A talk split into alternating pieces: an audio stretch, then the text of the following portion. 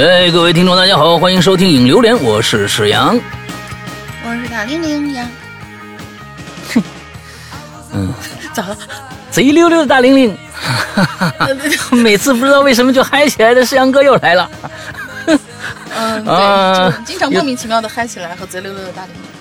啊，我们这个又到了新的一周啊！我们这新的一周呢，马上离放假好像就就不不远了啊，不远了。完了之后，下个星期的星期一我们还有节目，那么到了下个星期的星期三，好像就就过过年了啊！这这这个真的是，呃，马上啊，我们就迎来了一个相对来说较长的一个假期啊。最近呢，我是觉得呀，呃，全国这个疫情防控啊，我说这真的是中国政府现在是真是太聪明了。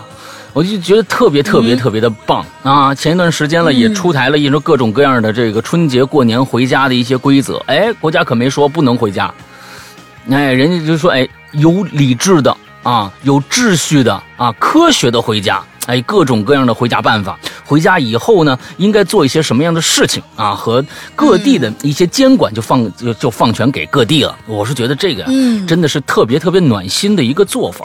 那他们很多人说咱们咱们国家是说哎哎就是一刀一刀切，啊不行就不行。哎，但是呢这次这年对于大家来说可是太重要了。啊，而中央呢也没有没有说你会不能回家过年，这点上来说我是真的觉得是有温度的，但是呢这个温度下面还是就是我觉得还是要期盼各位啊对于这个疫情的防控啊有一些自己的这些我觉得是怎么说安排吧。啊，对这个东西还是得得有一些，嗯，防控的一些措施。你像现在北京啊，确实挺严的啊，就是外边的进来啊，就或者出去啊，啊，核酸检测呀。但是在室内，其实那些嗯，跟这些这个所谓的，比如说大兴那边啊，这个顺义那边都比较严重的地区啊，它其实，在其他的地区，你说我在通州，感觉不到太多的这种什么所谓的。这个恐慌啊，比如说是严查严控之类的啊，严查严控没有，大家生活还是如常，也没有像我们年初的时候进小区都要出入证什么这个那个的，还没有到那个那个那个那个地步。说明什么？说明我们已经有了一套非常非常有效的、行之有效的防控疫情的方法了，大家都不慌。嗯啊，那一定能够阻截的阻截得住。哎，其实这个星期。呃，这个这个年呢，呃，前一段时间跟这个朋友聊天，他们也确实说，哎呀，今年的火车票是异常的好买，各种车都有余票，啊，各种车都有余票。啊，这这个这个还确实很，看来是很多人决定了原地过年这条，哎，规则。哎，我我是我是前几天不是春运开始了嘛，然后就有那些记者晒出来，就是这是我们往年的春运火车站的样子，这是现在的春运火车站，然后就然后就会配一段很悲凉的音乐，悲凉就真的是啊啊，完全没有人没人是吧？啊，没人啊啊啊啊！我这这个东西啊，就是特殊时期啊，特殊处理啊，反正我是觉得，像我今年呢，其实嗯，原地过年也不一定。呃，就就觉得好像，哎呀，这个怎么办呢？这个年可该怎么办？我们身边的亲戚啊，我不能跟父母在一起，但是身边还有朋友。哎，你比如说今年这春节，这是跟往年可能最特殊的一个一个一个嗯不同的一年，就是我身边啊啊亲人，哎都不在身边啊，父母啊啊，我老婆父母啊都不在身边，也回不了老家的话呢，哎。身边有朋友，也有好几个这个朋友不回家啊，说算了，那就别别凑这个热闹了啊，省点心吧。哎，我说那你就都来我家吧，那咱们一起过年。哎，这大家好几个人，这这个其实也是一种不太一样的体验啊，不太一样的体验啊。总之呢，反正啊，还年还没到啊，先祝大家这个呃能够开开心心的过个年吧。嗯。那咱们先先把话都说成这样了，那咱们下个星期更新的时候说什么话？啊，说还把这套话再说一遍啊，换换个 换个样啊，嗯，换个样。行吧，行吧。对对对，那主播还怕这个吗？对不对？你这东西这不就是罗圈话，换个方式说嘛？对不对？你要不然那你还怎么当主播呀？对不对？哎，咱们下个星期看看我们怎么说啊，还是这套话啊，嗯，呃，这个那我们接着来啊，二零二零。今天是最后一期回顾了，二零二零，嗯，这个上一期呀和上上期呀，其实说实在的啊，嗯，话题比较沉重。啊。那大家其实一回顾的时候呢，嗯，这一年确实是嗯不一样。那也有很多的好多的事情，可能跟这个呃这个疫情没有太大的关系。啊，但是确实在这一年发生了，比如说失去亲人，比如说失去爱人啊，分手了啊，比如说呃友情断了，哎，这些感觉上好像是在平常年也会发生的事情，不知道怎么的啊，跟这个灾年，咱们这个疫情年一碰到一起，就显得格外的悲凉。那这个没有办法，这就是人的这种感性造成的。所以呢，其实那也是这一年发生的，对于每一位鬼友啊，发生的一些嗯特别重要的事儿。我是觉得，呃，不管他情绪是如何的，但是都是真实发生的。我也希望，呃，如果我们把我们当成一树洞的话，以后呢，我们再有这样的话题，可能我们明年，可能二零二一年大家过得怎么样？哎，也希望啊，大家。不吝辞藻啊，把你们的这些这个呃，在过去这一年里面发生的，不管什么样的情绪的事儿吧，哎，来跟我们说说看。那，那行吧，今天这个看看我们今天的朋友啊，又遇到了一些什么样的私情，来吧。嗯，第一位同学叫木之，嗯，呃，但是他的这个开头吧，得端起来说啊，这叫什么？说书唱戏劝人方。三条大路走中央，善恶到头终有报，人间正道是沧桑。再来一个，再来一个。是是是是。咦，应该是这样的啊。呃，两位主播好，我是木之。我之前用另外一个 ID 留过几期留言，后来因为账号问题就一直没留了。闲言少叙，咱们话归正题。嗯，由于当时疫情爆发的时候啊，我才放假没多久，住的呢是离学校比较近的房子。属于私房，一共四层。我们家住二楼，一楼就留给两个老人住，三四层呢留着挂衣服、什么熏蜡制品。哎，好好有钱！这这不是这什么好有钱？是跟 熏蜡制品就就好有钱了？不是三，你想。在按咱们来说，私房一栋小房子，留着一层专门挂衣服，留着一层专门就是那存储或者说熏蜡制品，这个也是一个挺挺对，至少也是一个小开的生活。有可能啊，这我我我随便猜一猜啊，这位木之同学啊，应该是四川人啊，对，应该是四川人。哎，但是我去前段时间去四川，那些那些小小县城什么里边的呀。第一个啊，我的感觉呀，就是四川现在其实国家现在啊，呃，基本上都这样。你别看村子里头啊，但是有一些在比较富裕的一些省份里边，那村子里头啊，那家家户户哎呦，比那城市里边还好。为什么呢？那有了钱了，自己的地就盖小别墅，它也不叫别墅，就小几层楼。哎，一般都是三层起。两层的那那那那都见不着，一般都是三层起，所以呢，在他们这儿，哎，哎，他们爱腊熏腊肉，这是刚刚的，啊，这个这个，我我我干闺女她爹，哎，就给我刚送来一大堆他们自己家熏的肠子和腊肉，干闺女她爹就是周德东啊啊。啊，他他们他才在四川呢啊，这这个给我寄了一大兜子，他们那儿就喜欢干这个，就把那个五花肉，哎，熏成那个辣，真好吃。哥，扯远了，咱先把这稿子念完啊。哎，我一看这个 辣货呀，这个熏辣货，我馋 虫又勾起来了，我就给我得给你们说说这个四川的这个自家。眼睛一亮，嘴角就有些湿润了。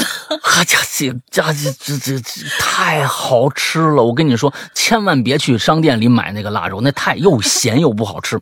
这个自家熏大家又不是都有干闺女，对不对？哎呀，这这这真的是，我这是我我我跟他们说了，我说我说我说老周这。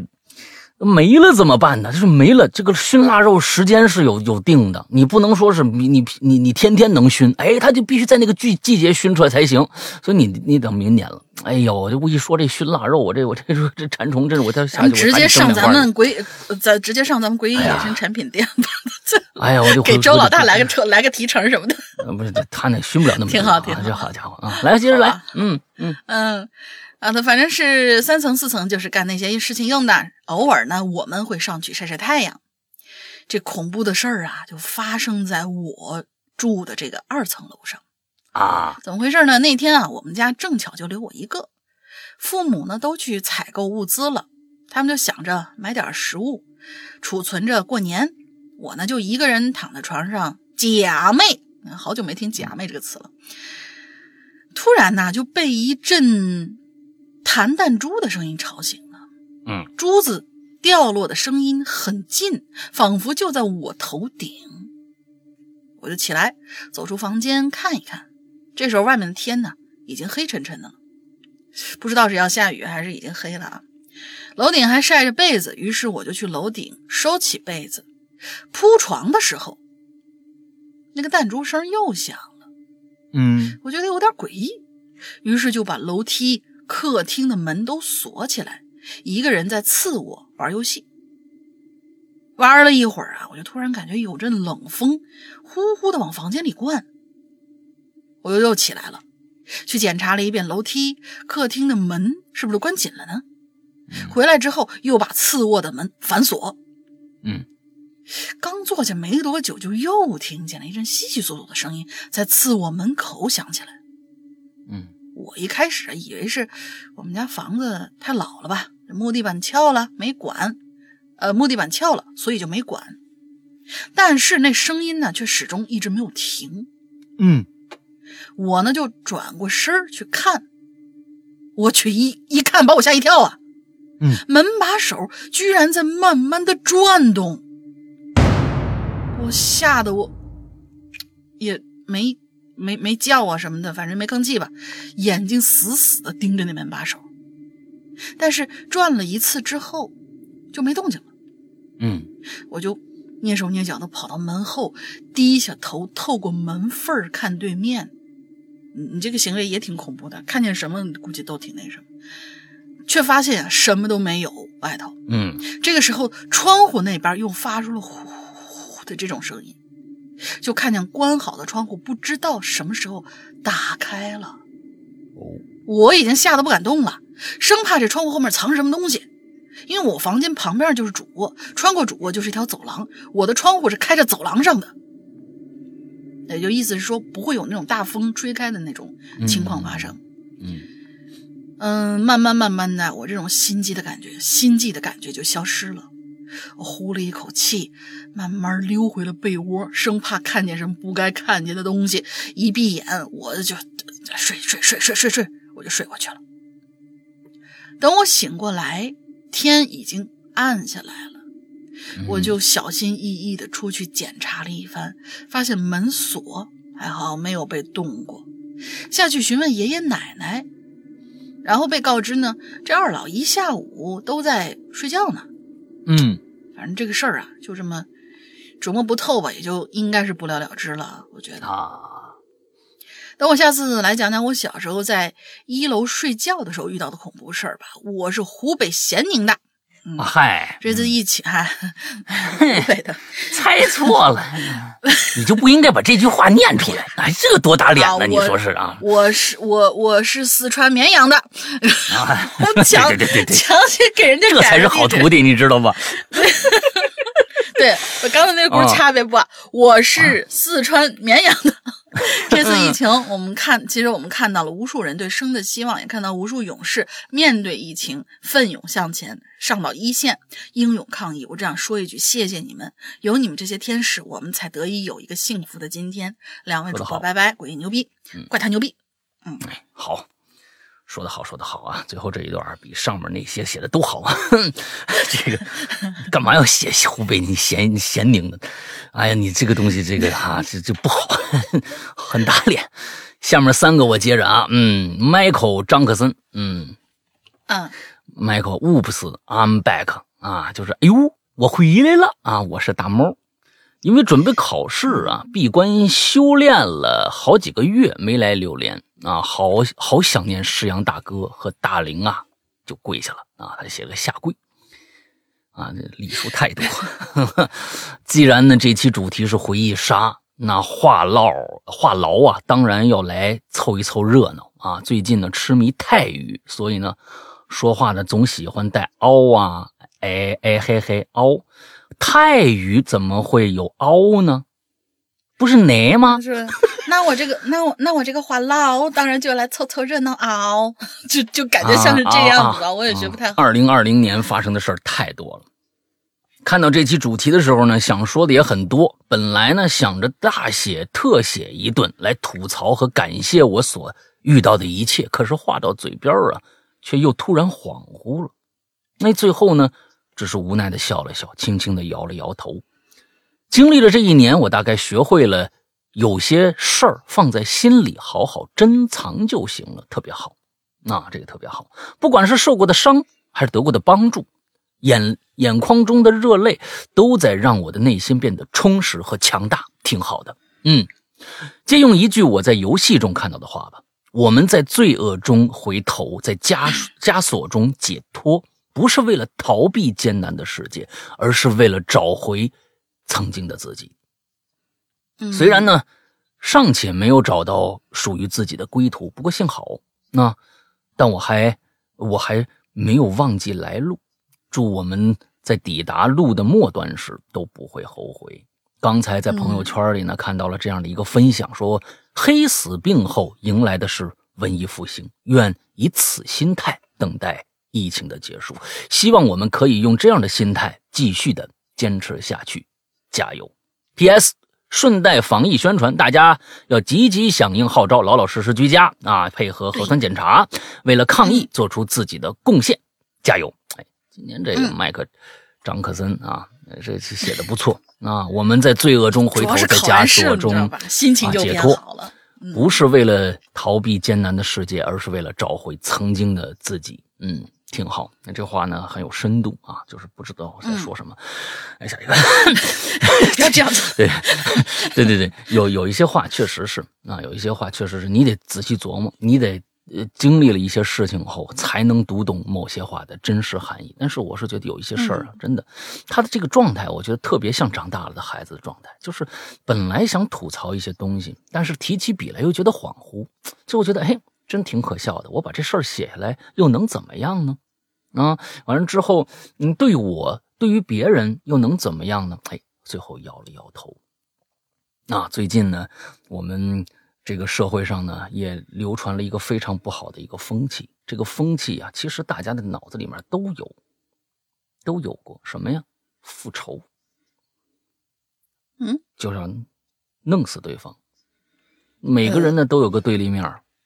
对不对？那我们从其实从什么时候开始的呀？就从这个，啊，前一段时间这个叫什么来着？代孕的这件事情，郑爽事件。哎，男方曝出来了一个这个录音，最近好像被曝出来的录音不少，哈哈，各种各样的录音。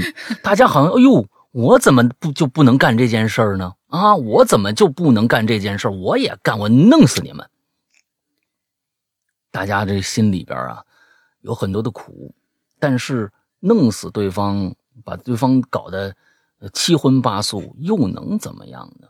你的心里就得到了安宁吗？我觉得哈，这东西啊，所有的事情都是各打五十大棍，没有什么真真正的这个啊，除了这种事儿，道德上的事儿，我告诉你啊，基本上都是一边都有各自的原因存在。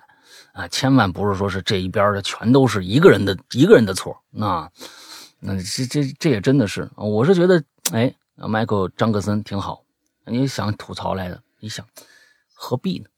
没什么可说的啊，变成我自己心里边知道的比什么都强，哎，这个这个，我觉得这个是长大了的一个感觉啊。下面一个叫牛仔很忙。师阳老大，龙陵大佬啊，嗯，新年好，我是阿牛啊，很久没来榴莲，这榴莲味儿啊依旧浓烈芬芳。首先我来一波彩虹屁，Hello 怪谈牛逼啊，Hello 怪谈牛逼，Hello 怪谈真牛逼。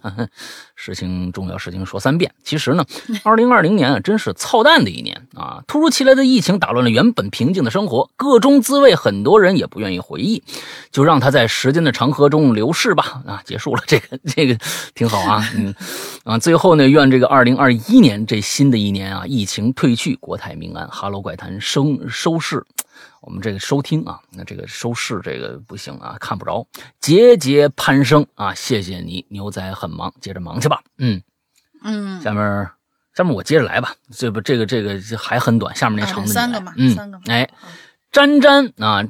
山哥，龙玲姐好。二零二零年虽然不如意，但是也有很多的好事情啊。还好有你们，让我觉得人间还值得啊！哈哈哈哈哈。嗯，太喜欢你们两个人的声音了。希望鬼影越来越好啊！也祝两位主播万事皆胜意，岁岁常欢愉。你看这个还押韵，多多不容易。嗯，哎，人间还值得，可惜我们已经不叫人间了。这个这啊，对对对，嗯。啊，人间值不值得？这个、这个、这个，大家有时候啊，人间不值得这件事情呢，呃，有它的特殊含义啊。就有很多人是觉得把这个想的非常非常的这个啊，呃，就是特别的阴暗啊。人间呢是很大的一个啊，是李诞说的话吧？人间不值得，对吧？那你说人，他就说人间都不值得，那还有什么值得？人间不值得，有的时候啊，他指的是什么事儿啊？就像刚才那个，我提起笔来想吐槽，突然会心一笑，算了，这叫人间不值得。他不是说我操，我就我就这这不行，这说说说这个人世间，我我已经没有什么可留恋的了啊！你这个东西太糟糕了，不是，不是那个意思。哎，这就是成熟的人对人间不值得的和和这个这个比较幼稚的孩子们对人间不值得啊，这个东西有时候所以说呀，公众人物有时候说话呀。还得注意，这确实是这样那，还得注意。他这这个话说出去，你你有人听得懂，有人听不懂。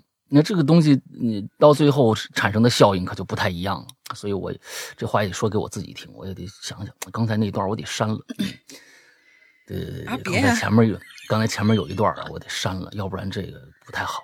嗯，是什么？你们现在已经听不着了啊！你们听不着了。我刚才我昨天我们在录节目的时候呢，就是前面有一段，我现在回忆这个“沾沾”这句话呀，“人间还值得”这个话，让我想起了“人间不值得”。人间不值得以后，让我想起了我刚才说那个话有点过分，所以呢，你们现在已经听不着了，对不起啊。嗯，我们在在二十年的时间，这个这个我们的节目二十年的时候，我们准备出一个集锦啊，叫做我们删掉的那些内容。嗯，可以可以可以可以。哎，好好好，下面来，下面来，嗯。下面反正就是就就就就你你刚才吐槽的什么内容吧，反正我我我觉得谁谁要弄死谁，这个我不知道，反正大家好像都要弄死汪峰老师啊？为什么？我们今天我们今天录音的时候正好是一月三十一号，一月三十一号汪峰老师要发片了，对，汪峰老师要发片了，是汪峰唱歌那汪峰吗？呃，对呀，汪峰老师要发片，你不知道吗？汪峰老师只要一一有动作要上头条，所有的大瓜都等着去那个去挤他的头条，已经不完全统计啊，已经有二十七次了。所以这个对，没明白，我我真不知道这事儿啊，我真不知道这事儿啊，你不知道吗？我真不知道这事儿，就是就就大瓜们就是都想就是挤兑他，他出出片不应该还是怎么着？不是，就是是巧，你知道巧这个巧合程度就相当于什么？张学友的演唱会一定会有逃犯，一定会找到逃犯。然后萧敬腾下雨，一定萧敬腾去的地方一定会下雨。汪峰老师只要发片，娱乐片肯娱乐圈肯定有大瓜。嗯，就是呃，嗯嗯，某人那个，我明白了。你说的是不是看他的瓜，而是他一发片就有大事发生，是这意思吧？别人就跟他抢头条。哦，这个哦，怪不得我不知道这事儿呢，因为被别人抢走了。对对对，就是你看见的所有的什么爆出来什么录音呐，什么塌房啦，所有的这些事件，全部都是王峰老师说我要发片这句话之后。冒出来的，所以就很巧，特别奇怪，好吧？嗯，所以就是哎，祝祝对祝汪峰老师健康吧。啊，嗯，下一位同学木子熙 Linda 沈岩啊，应该怎么念啊？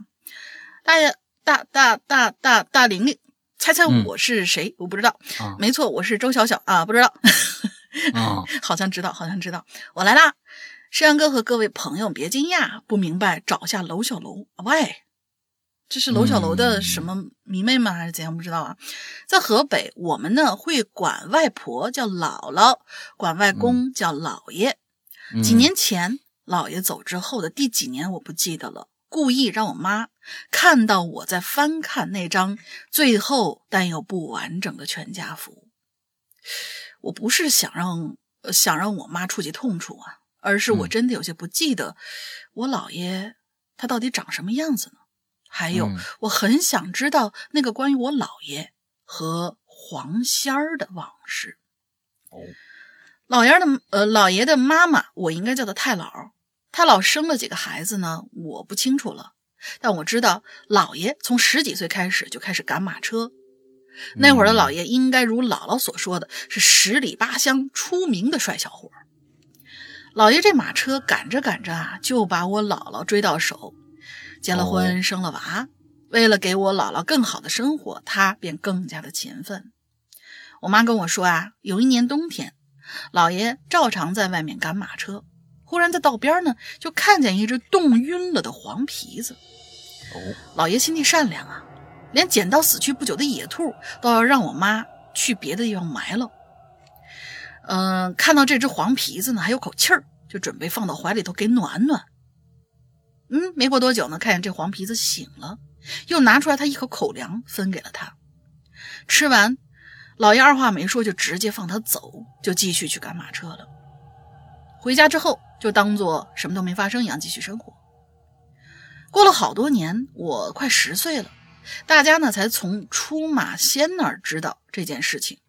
嗯，请出马仙的原因呢，就是因为医院给我姥爷下了死亡提醒提醒时间，那个时间几乎是跟我姥姥的生日是重合的。所有人都知道无力回天，但又不想让我姥姥以后不能过寿，就去请啊。这个事儿真这这这种事情真的还是挺那个什么的。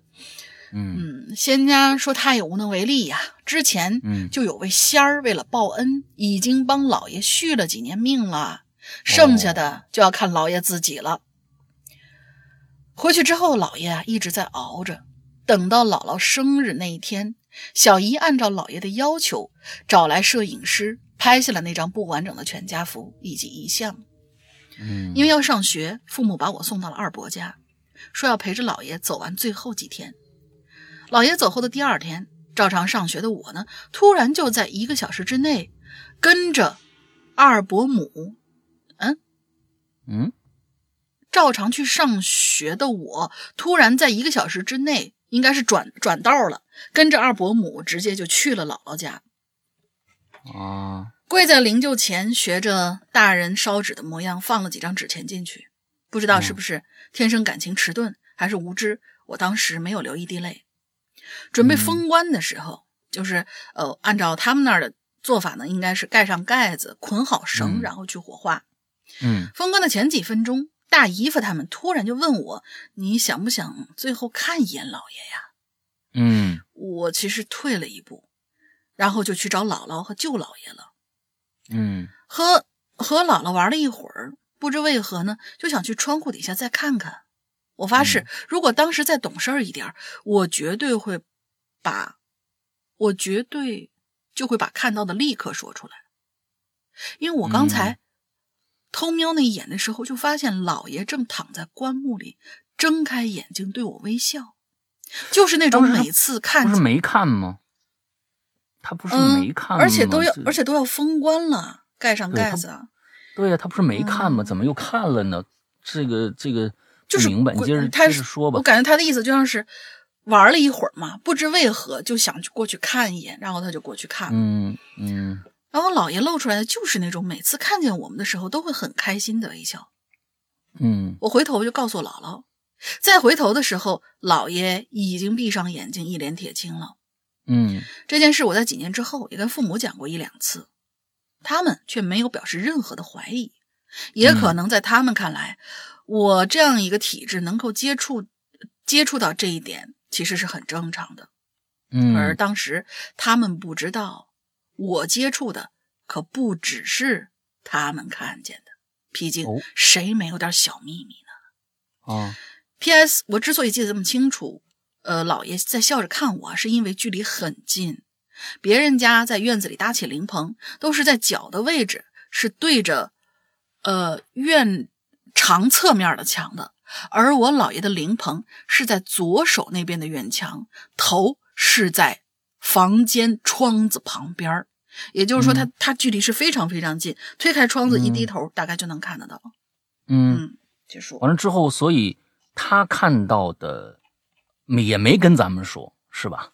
这个意思。因为他说，他可能这个这个除了老爷微笑，还看到了其他东西，也许啊。啊啊啊啊啊！OK，啊，好吧，嗯，明明白了啊，大概大概明白了。说不定周小小事，说不定看。对，说不定看到了一只黄皮子，在那儿跟老爷作揖呢。所以，所以，对，所以应该在这边，应该跟我们说一说。对，是就是说，这是是，对吧？你这个既然写出来这么一个故事，哎，你到底可能那个那个那个重点就在那儿啊？因为，嗯，可能就是那一点才能证明，哎，有一些什么更更能够证明一些其他事情的事情。发生了，嗯嗯，证明这个世界不像我们看到那么简单。啊，OK，好，那我接下来我这一个这这个有点短，完再下来我接着俩。那那那那那我那那那我我接这个吧，在下面那个挺长的。好，在下位同学很久没来的孙千户，我记得他名字。诗阳哥，龙玲姐好，我是湖边的巫医。二零二零终于结束了，我想一切的一切都会随之好起来吧。自从上次无主题留言之后，我听从了山哥的建议，尝试去做一些心理咨询。幸运的是，学校里就有心理咨询室。其实呢，对于我而言，我并不知道咨询能达到什么样的效果。但是前后三回的心理咨询，其实都变成了我的吐槽大会。至少在咨询室倾诉可以毫无顾忌。嗯，总之一吐为快吧，还是很不错的。把我的压力、我的孤独、我的自我质疑，通通说了一遍。嗯，然后咨询老师呢也给了我一些长远性的建议，让我的负面情绪没有继续增长。感谢哈喽怪谈，感谢石阳哥、龙玲姐，在我最艰难的日子当中给予了我支持和帮助。啊，我也很开心。另外让我能够帮到你。嗯嗯，另外让我颇为感动的事情，其实发生在平安夜。嗯，那天我和以往一样，经历着新的一天，新的难过。到了晚上的时候，我的一位老友给我发来了一个暖暖的节日祝福。这在平日里也许只是一个简单的祝福，但在那个时刻却对我意义非凡。自我感觉被生活孤立的我，疲惫而僵硬的心瞬间融化了。几个月以来积累的记恨也好，愤懑也好，开始垮塌。它让我再次坚信这个世界上还是有很多人爱我的。让我不再因为眼前的不幸而丧失勇气，我又重新爱上了这个世界。现在我的生活已经恢复常态了，和导师的关系呢缓和了一些，我也开始积极的和所有人去交往，也跟父母谈了之前的事儿。我并不能说我真的看开了吧，但是很多不好的回忆，呃，很多不不好的回忆和不公的对待也不太会抹去。以后类似的事情呢，也许会不断重演，但是当下我至少可以绕开他们。做好自己，再次负重前行。虽然我个人的境遇依旧不算乐观吧，但是应该已经开始好转了。在此呢，感谢在此再次感谢《哈喽怪谈》，并向全世界宣告：给《哈喽怪谈》水故事的巫医又回来啦！嘿嘿嘿，挺好哎，我看到 这个，你也知道你写的水哈，开心啊，开心开心，挺好挺好。这个，嗯，我我我是觉得。能够节目能够帮到大家，这是我觉得最开心的啊！这是我觉得应该是每一个节目啊都会一种是无形的力量啊，这这种无形的力量其实就是跟呃巫医突然在一个寂寞的夜里面收到一个老友的短信的感受是一样的啊！我们觉得我们是有价值的，价值。这个这个东西不能用钱去衡量，人的价值不能用钱去衡量。现在我们很多人是用钱去衡量一个人的价值，这个人有钱没钱，没钱就没有价值，并并不是这样的。有的时候是因为，嗯，大家可能所有人都有相同的一个经历，也就是说，在有的是有的人喜欢在压力的下面去购物啊，花钱啊，就是买痛快。哎，有一些人呢喜欢吃吃东西。但是呢，在那一时间的一个一一个快感过去以后啊，你比如说你买东西，哎，你这个东西是可能还能持续长一点，因为你买了东西以后还得等到拿到这个东西啊，那么两三天拿到东西以后拆开箱子，再拆开箱子把这个东西拿出来摆在那儿或者用它的之后的半个小时，这种快感就没有了。所以这这个有的时候一些它并不是物质和金钱能够带来的，老友的。一个微信的一个祝福，对于一个在寂寞的夜里边的呃一个人来说，是有多么多么的重要。其实有的时候连老友都自己都不知道，只有那个收到短信的人，他才能感受到那份温暖，他才觉得这个价值的嗯无可替代。所以，其实我还是那句话，嗯，身边我们有很多的朋友啊，有一些朋友很多年。不联系，啊，很多年都不联系了。完了之后，在当年是很好的朋友，呃，无话不谈啊。也因为呃，可能距离的问题啊，年龄的问题啊，自己的所处的这样的一个社会的呃阶层的问题，还有各种各样的从事的职业的问题，好像过了很多年以后联系就少了。但是如果在某一天忽然想起这些人来，那之后发一个短信问候一下。我觉得，可能能打开你生活的一个新的一个窗户。谁知道这样的一个问候会带来一个怎样的呃一个后果呢？嗯，旧情复发，当年的男朋友，这个啊，这个说歪了啊，完了，这个这个这个歪了啊，这个歪了啊，这个这这啊，对我说说前面说的挺好，后面做怎么走偏了？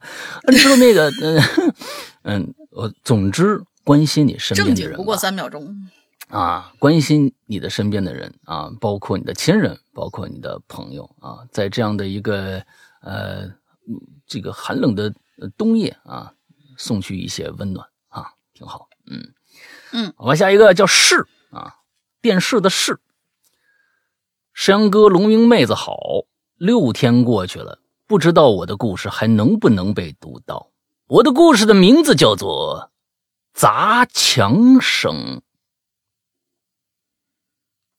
十二月中旬，由于那个蛋壳碎了，哎，没明白啊！第一句话就没明白，什么叫蛋壳碎了？哎，这个估计是不是以后在故事发展中能够跟大家说明白啊？是个伏笔啊！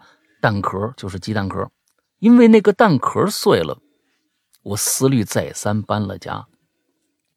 原本住的是镇中心，四室合租的房子，屋子里、屋里屋外啊，经常很吵。这次呢，我选择偏一些的地方，离公司的班车站呢有二十分钟的脚程。那我可以选择区政府经营的公共自行车，早上骑车十分钟，路晚上呢走路二十分钟，觉得也可行。哎，那晚上为什么不能骑这个公共自行车呢？不是，那晚上更应该骑着快点回家嘛，对吧？哎，这不知道啊。这个小区啊是回迁房，历史不超过三年，很新。位置呢比较偏，一条十公里大街的最北边。哟，你是住北京是吧？十里长街啊，一条十公里大街的最北边啊。小区的北边呢是一个。十四平方公里的超大公园，说是公园啊，也就是个大平原。冬天呢是是一片大荒地啊，西边也是荒地，再往西呀就是农村了。这小区的东边呢有条河，河东边是轨道和高速路，再往东过地下桥是镇中心的方向，也是我上班的方向。哎，这先把这周边的地理介绍清楚啊。嗯，我住在小区最北边那栋楼，八层啊，一共十八层，我住的八层不算低了。楼间距很大，所以呢，屋子里采光也没问题。一室一厅，西南北三面都有窗户。房子呢是整栋楼最西边那间，那进门就是客厅、楼道、正门和这个客厅的西窗。在一条线啊，这个楼道正门和这客厅的西窗在一条线，南边是客厅和阳台，北边是厨房、卫生间和卧室并排啊，都开北窗，位置呢和格局都很简单。我估计你的工作啊，有可能是在那个链家地产上班的。这介绍的真勤快，这周边有什么东西，好像这房子就卖出去了啊。嗯嗯，砸墙声啊，好像一开始就有。哎，说回正题了，这故事的名字叫做《砸墙声》。啊，说回正题了，砸墙声好像一开始就有。我第一天觉得挺生气的，以为这邻居没素质。可是到现在我依旧不知道，这从哪儿传过来的？咚咚咚，啊，声挺大。印象中这事儿啊，只发生在半夜。第一次被砸墙声吵醒呢，手机显示三点零几分，当当当当当，砸个十来下也就停一会儿，再砸，每天晚上都一样。有的时候啊，三点四十几分，啊，也有有时候呢是四点多，总之都是我在卧室上，就是深度睡眠的时候，啊，睡熟了，那时候睡得最香的时候。可我这卧室没隔壁呀，那想刚才已经介绍清楚了啊，外面就是墙了，没邻居，西和北都是整栋楼的外外外墙了。东边是卫生间，南边是客厅，我床头朝西，声音真的很近，就在我头周围，环绕整个卧室。一定是楼上的人砸地面，或者是楼下的人呢砸房顶。这半夜呀，哎呦，跟自己跟跟自己家这个这人应该是啊，半夜跟自己家卧室较劲，每晚声音都一样，一个月了，这墙早该砸穿了吧？声音特别的大啊！哎呦，每次十几下，啊，都一样，很规律，是用那小锤子之类的东西敲的。怎么感觉那么像那个周？不是，就是那个原来张震讲过的一个那个恐怖故事啊，是一到点儿砸墙的那个。但是那确实有隔壁呀，他这没隔壁呀。是是啊，他这没隔壁呀。嗯，就在上周日那天，事情有点进展了。一开始啊，我的反应有点迟钝。那晚上呢，我回家路过旁边那栋楼，发现那蓄水池冻裂了，地面啊全是水和冰。等电梯的时候，看见门上那张居委会通知单上有一段手写的字儿，啊，上面写着什么呀？谁知道砸楼的那人是谁？拉个群吧。语气很兴，很很气愤啊，愤怒。我以为啊是蓄水池被人砸坏了，不关我事儿，我也没管。这一般你看着这个就应该明白明白事他怎么说他反应慢呢？是吧？他没想到是他每天晚上听那声啊，到了半夜那砸墙声可又响起来。哎，这才想起来哦，那段文字跟这事儿是连在一起的。啊，这这那电梯那是留言那那说那砸墙那应该是这事儿吧？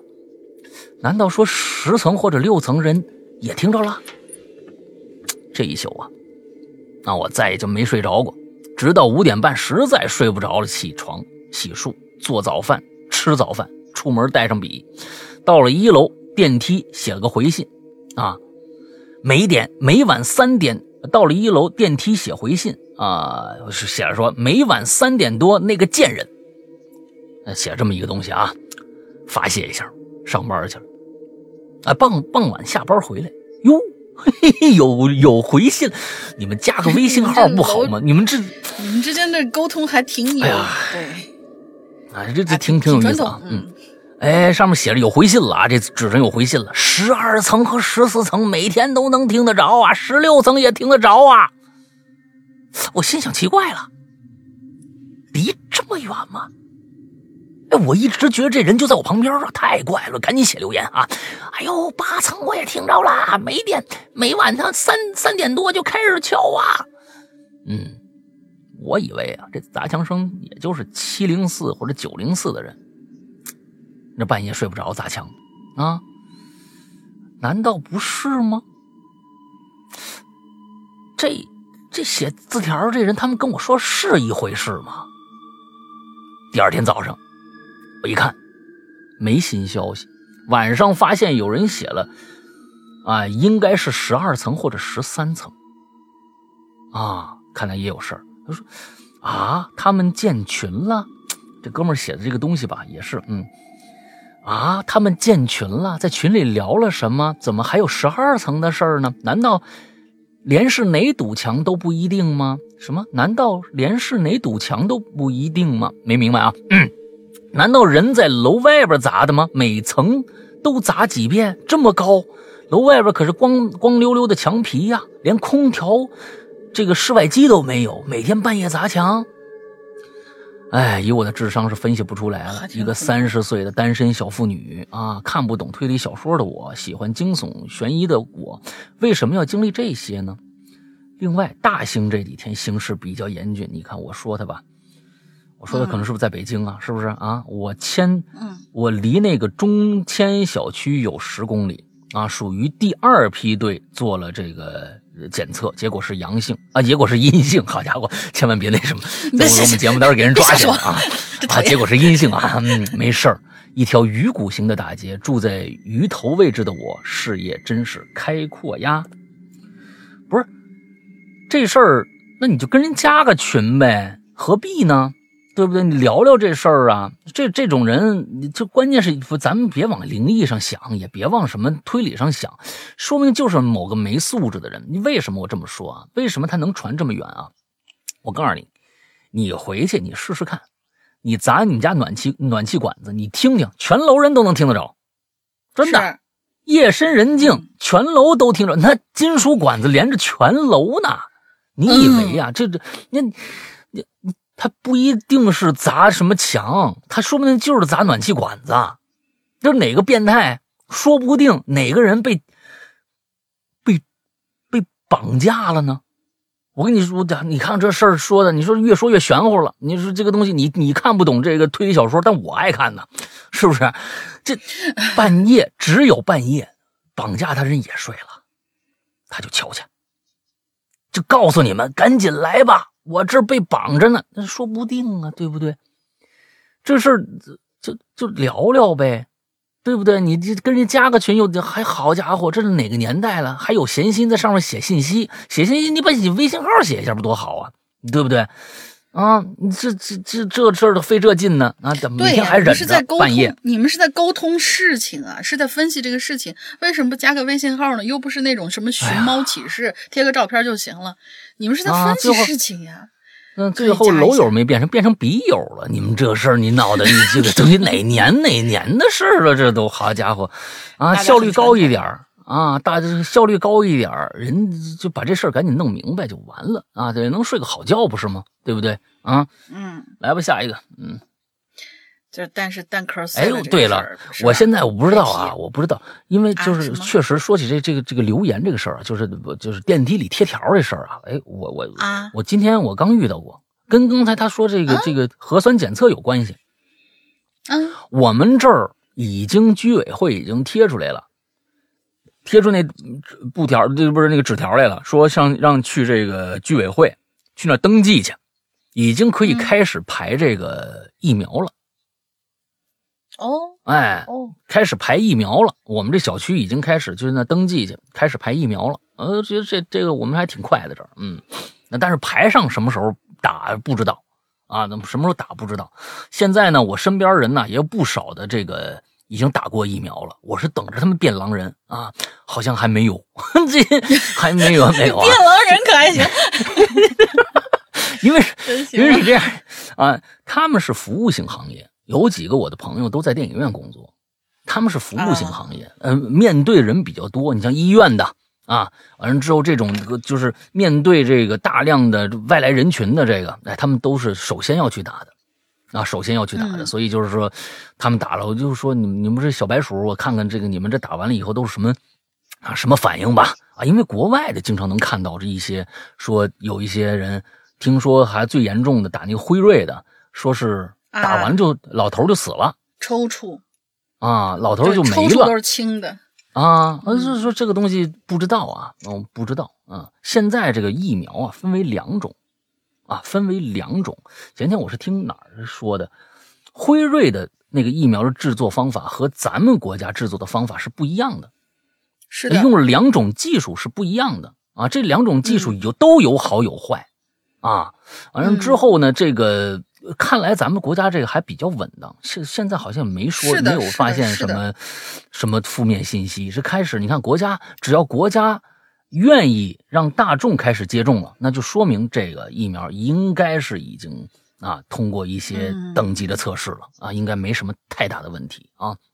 对，其实其实第三种这不马上就是据说也要出来了嘛，是一个老牌化妆品的品牌叫强生，强生。啊啊！他们据说是出来以后已经进入了那种就是试验阶段，据说实验的结果是非常非常好的，比咱们这个的那个就是叫什么防御率要对还要好，可以达到百分之九十九以上，甚至到百分之百。但是咱但是至于工艺上面，我不知道辉瑞那个工艺是怎么样的。咱们这儿的这个，我觉得还是挺挺那个什么的，就是挺靠谱的一个方法。我记得。对，他是对，他是怎么着呢？是把那个是把那个病病菌株冻干、冻死、冻死掉以后，打到你的身体里面去，让它的死掉的尸体帮你产生抗体。嗯嗯嗯，对，他是他一是以这样的一个方法。辉瑞那个我就不知道了。嗯，好恐怖啊！对，有有有一种啊，它是这样的，我记得好像说的是两种疫苗，我不分不清哪个是哪个了。一种呢。是让病毒死掉，一是一是让你身体里的病毒死掉，啊，你你就没事了。另外还有一种是让病毒没有死，但是你不发病，你就免疫了，是两种。它是两种，但是有一种是你要是出去的话，你身体上还有病菌的话，好像还能感染其他人，所以那个是需要大大面积的这个失重的才行。嗯，我忘了是哪一种了，这这感觉风险率要很大啊。至少我知道咱们咱们国家用的方法是这种，把把那个病菌尸体直接就植入到你身体，但是它是因为它是死的，可是你的身体已经知道哦，这个东西它是病菌，不管它是死还是活，你的身体就会产生产生抗体。啊，行行行，反正呢，呃，能能不能不得，那就就就就行啊。是是是是，能不得就行。来下一个，下一个，来。嗯，好嘞，好嘞，下一个，下一个叫阿修罗亚米西斯，嗯，这他呃还还挺嗨，嘿呀，帅气的老大，古灵精怪的大龄姐姐，可以叫我七优，嗯，在下是一名潜伏了三年的鬼友了，现在高一了，哇，都都都这么小吗？第一次听鬼影是在博客上面，呃，博客上面喂 y 就我们的博客上面有我们吗？当时想听郭德纲的啊，郭微博啊。有可能他说是微哇，好好少人在微博上面听。虽然我们微博上都有更新啊，微博音乐人，但是他因为没有一个单独的一个比较明显的入口和 APP，很少有人能找到我们。对对对，当时是想听怎么听着的？当时想听郭德纲的相声，意外的呢就发现了《鬼影人间》，一下子就 深深爱上了这档节目。因为疫情啊，我不得不开启了网课生涯。现在。每天下午画画的时候呢，我都会听《哈喽怪谈》。二零二零年的我呢，身边其实没有发生很大的事件，那我就讲一个发生在我们宿舍的事儿吧。好，我的题目叫做“血迹”，呃，就是那个字面上那个意思啊，“血迹”。小赵是我们宿舍里最小的一个女孩子，嗯，大概是中元节那几天早上，我照样是我们宿舍起的最早的那一个，大概五点半吧，我就拿着盆儿去洗漱。走回来的时候啊，突然就听到了小赵在屋里尖叫，我就连忙跑回到宿舍。刚到宿舍门口，我就发现小赵的枕头下面、床单上有一块婴儿手大小的血迹，是那种深红色的。嗯，同宿舍的明天，注意这个明天是一个人名啊，这是那位室友给自己起的一个外号。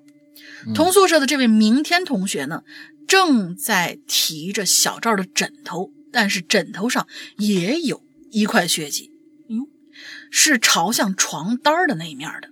嗯，这一块血迹就像是被水稀释过，在呃稀释过一样，比床单上那块要大两圈。嗯，因为早上时间紧迫，小赵还是强忍着把被子叠好，我们赶紧去教室。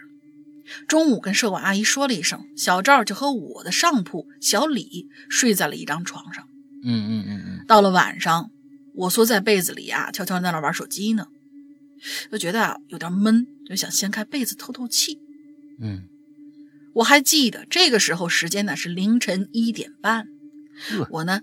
轻轻抬起被子，刚刚露出了一点缝儿。哎，我就看到小赵的床上怎么坐着个人呢？这里我要说一下，我和小赵是斜对床，我是三号，他是七号。我们宿舍呢是八个女孩子。嗯，走廊的灯还留着几盏，微弱的光线透过宿舍门上的玻璃照进来。我发现他床上坐着一个头发很长的人，长发都已经及腰了。而我们这个美，我们这美高啊，女生的头发是不可以过眉的。嗯，之后呃，就是前不可过眉，后不准过下巴，两侧不准过耳，啊，也是挺委屈。那个人呢，坐在那儿，好像在一下下的梳着头发。这要搁平时。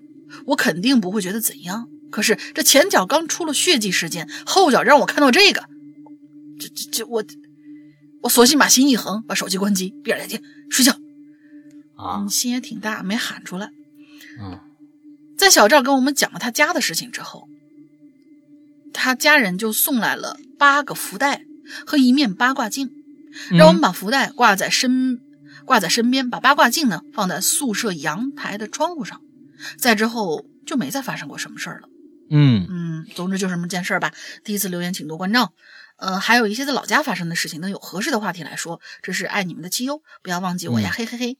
希望能够被读到，毕竟已经迟了这么长时间了，才来迟留言。拜，做个好梦。挺好。嗯，但是但是就是说，就我我跟你说啊，这个七优啊，就是说不管是有没有写写的事件啊，我估计呢，前面有没有写的事件，你呀。撩开被子，看到这么一位坐在床上，在那梳头，你都会闭上眼睛接着睡觉的。嗯，好吧，这个这这个东西，这这这这很这，但是你第二天也没说，你有没有搞 cosplay 的这些人呢？是不是在那梳假发呢？你有有没有跟大家说呢？有没有最后？其实我觉得这事儿啊，嗯，没讲一点啊，就是说，嗯，这事儿其实很好对证。那天晚上到底有没有人坐在那儿？其实第二天早上就知道了。哎，就说不定是不是其他人。说如果真的不是，那这事儿有点悬了。要是真的，你就就就看着一长头发的啊，你关键是说你们没有长头发，对，这是一点。但是说不定有什么人在那儿拿顶假发，就像大玲玲说的，哎，在那儿弄弄假发呀，什么这个那的，哎，也说不定啊。这个东西还得 对一下。哎，才能得到一个真正的一个结果。嗯，好吧，下面啊，下面我想想啊，下面我俩完了再接着你俩，好吧？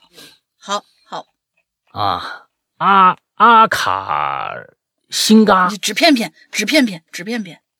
哦哦，这是纸片啊！你这这阿卡辛嘎，你这个为什么要起这么一个特别的马来西亚的名字呢？啊，不是不是，他他这个是好像是一个游戏里边的一个什么什么神域的名字，我不知道啊。我记得我原先原先查过，现在忘了。阿卡辛嘎啊，我不知道念的对不对啊？就是大龙龙石羊锅，你们好，我是大骗子啊。嗯，对对对，你这是是大骗子。这个二零二零年啊，对于大骗子呢来说呢，是一个不容易的一年。那在以前呢，呃，还能找着大骗子，这是这一年啊，他是忙坏了。啊，各种各样的忙啊，每天在在做各种各样的事儿啊，就包括什么论文呐，什么这个那的。哎，是今年是真够忙的。但是就算这样，也没误着咱们三群管理员这么一身份啊，该发通知发通知啊，该迎接新朋友新迎接新朋友，哎，劳累了。嗯，二零二零真是一个特别的年份。从新年伊始到炎炎夏日，再到北京的第一场雪，我感觉呀，自己一直受限于疫情，甚至一度崩溃。啊，跨年的那天晚上呢，我一个人坐在寝室里熄灯以后啊，在黑暗中听节目，突然觉得自己这一年啊，并不是我主观塑造的那样悲观单调。哎，这一年啊，我难得在长难得的长久待在家里，在疫情刚刚刚有转好转的时候，趁着人少呢，考察了内蒙古的五个博物馆，和爸爸一起驱车往返三千多公里呀。哇哦！啊，在苏州学习了这个云锦妆花啊，因为这个大骗子是呃这个服装学院的，他哎他学的是服装设计，他以后想做一个真正的世界扬名的服装设计师啊。尽尽管回到学校以后呢，每天的疫情通报和政策变化让我心焦，但是这份。焦灼呀，与驱动我跑完了自己人生中第一个十五公里，还有十几个十公里，在学校小小的操场上拉磨般的跑着，不禁沾沾自喜，想我可是体育从来没及格过的人，哈哈哈哈哈！嗯，哎，这大骗子已经够瘦了啊！这我这我不知道这个过几天我见他是不是跟啊，这不是他是不是啊，已经变成猴了啊？呃，大骗子是谁呀？你们都听过他的故事，纸片啊，纸片嗯，咱们别别叫别叫那个大骗子了。大纸片呢，小时候是个大胖子，哎，这这现在呢，变成一个小瘦子了。哎，这这又跑跑十公里、十五公里，好家伙，这小体格。嗯，昨天呢，看到 B 站上一位 UP 主说：“你以为自己身处地狱，其实脚下的正是人间。”为我因悲观而忘却的这些收获道歉，未来总会到的，不是吗？尽管今年啊没有机会一起这个约，呃约饭刷手机啊，唯愿大家平安啊！这个这个感谢陪伴啊。P.S. 我的行程全部在疫情监控往后由学校批准进行，且全程严密防护。嗯，现在这学校也真是不容易。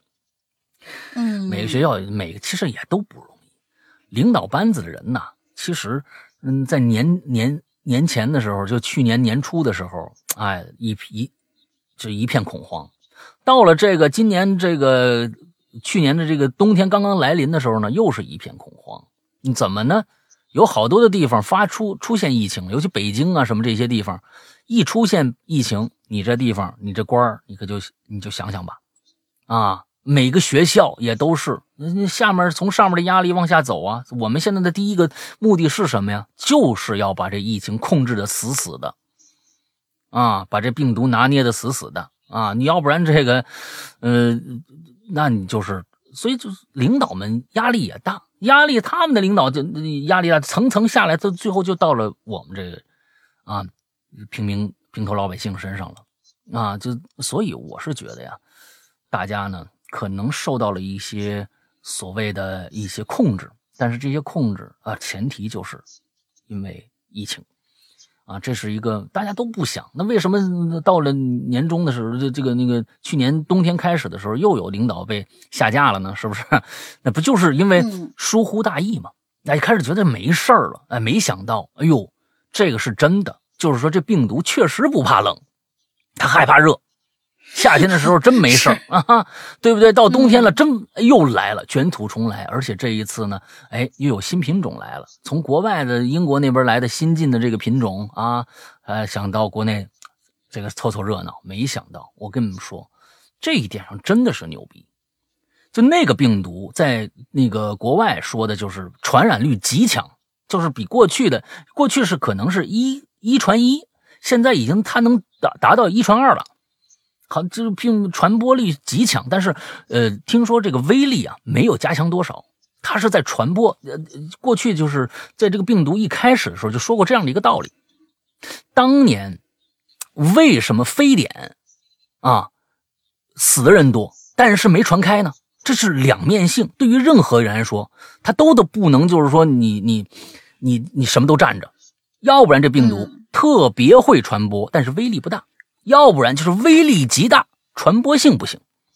呃，非典就是当年这个威力极大，传播性不行。但是今年的呃这个这个新冠呢是传播性极大，威力一般。哎，它是这样的，所以就是那个呃传播性更强了，但是威力其实没有涨多少。我我反正是我看着报道是这样的啊，所以你看就这样的一个传播性极大的哎，有两例进来了，一样被咱们防控的死死的。我甚至都会觉得，我们是不是都有抗体了？啊，因为这段时间东北那边传过来的东西，你看那么冷的地方，那个那个病毒应该很猖獗，对吧？确实啊，那个呃那边吉林呐什么的，现在还有几那个对，但是你们发现没有，他们那边无症状无症状感染者特别多，就查出来了，你确实是阳性，但是你是无症状的。哎，我觉得这个东西好像挺有意思啊，我觉得是不是变异了？就感觉像是，就感觉像是病毒。病毒就是觉得啊，我虽然活着，但是这儿太冷了，我懒得动，所以就不给你折腾什么的不正常出来。我猜的，瞎说。总之呢，啊，借着借着这个大骗子的话啊，确实今年啊，我们这个受到了很多的限制啊，这个限制呢，终将会过去。啊，而且我我是觉得，在学校里确实有的时候，大家是老师这边也担心学生的，万一出点什么事儿。我呢，别的学校也一样啊，咱们鬼友也有其他学校的，农业大学的还有什么的，也是说现在啊啊不让出来啊，疫情一开始呢不让串校，也不让出来，随便的不能出来。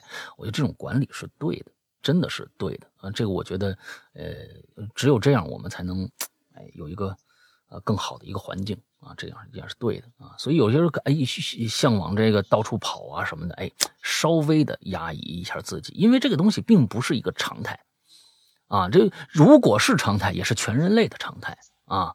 你，就说你现在在地狱里面，哎，这现在其实就是在人间，这就是我们遇到的一个一个现状。我们怎么我们怎么办呢？因为所有人都会这样去对待这样一件事情，并不是针对某一些人。或者某一个小区域的人，都应该这样。现在你像美国或者是这个英国，他们的政府，他们可想效仿中国这样就干了，但是他们知道他们不行，他们知道他们不行，他们的属性就不不不不允许他们这样去做，所以没有办法。但是每所有的国，全世界的人啊，明白点事儿人都向往中国。哟，你看看人家国家多好，现在怎么着怎么着的。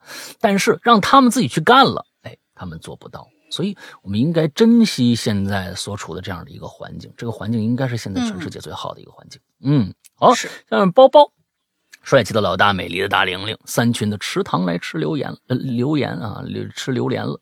这次的话题呢，是关于我的二零二零。回想这一年，对我来说是不平凡的。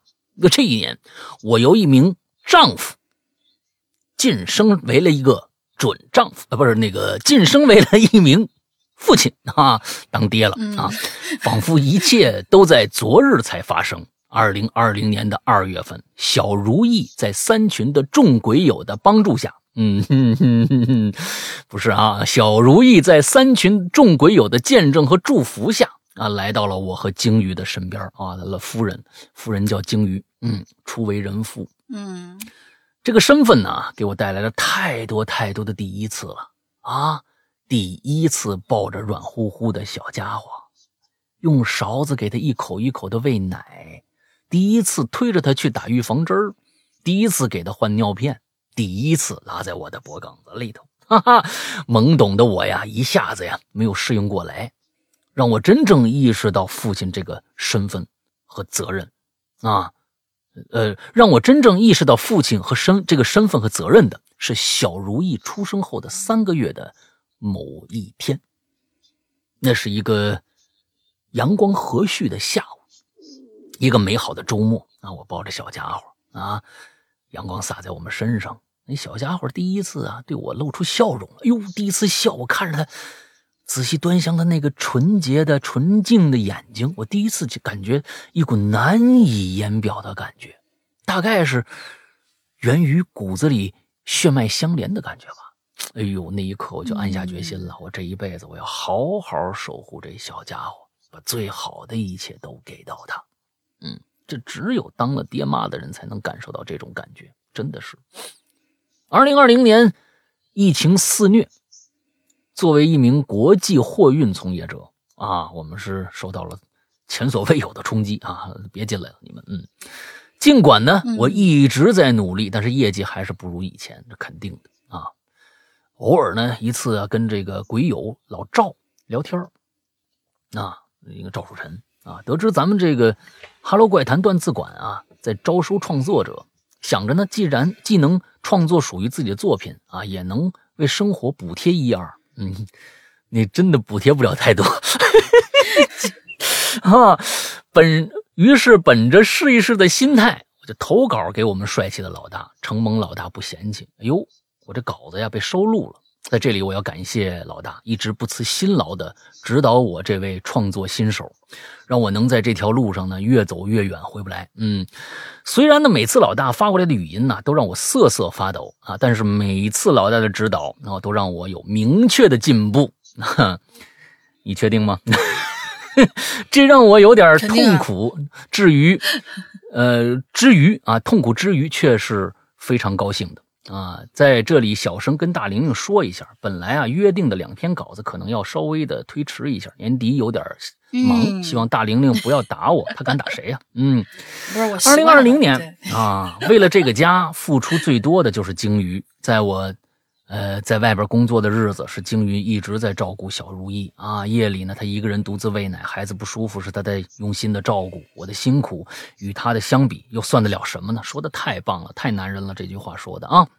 最后，借着咱们《哈喽怪谈》两位主播之口，我想对鲸鱼说：老，我这个，我就那个，我我用我的口吻说，包包他老婆啊，池塘他老婆，你辛苦了。余生，请让包包好好爱你。现在，包包会好好保护你们母子。长大以后，我们，呃，包包他们爷俩会一直好好保护你。嗯，多温馨的话呀！嗯，多多温馨的话。我觉得我用我直接说出来的话就有点有点别扭我只能就所以说就是换成你自己的。哎，这个小生命的到到来呀，就是其实是一个改天换地的一种一种状态。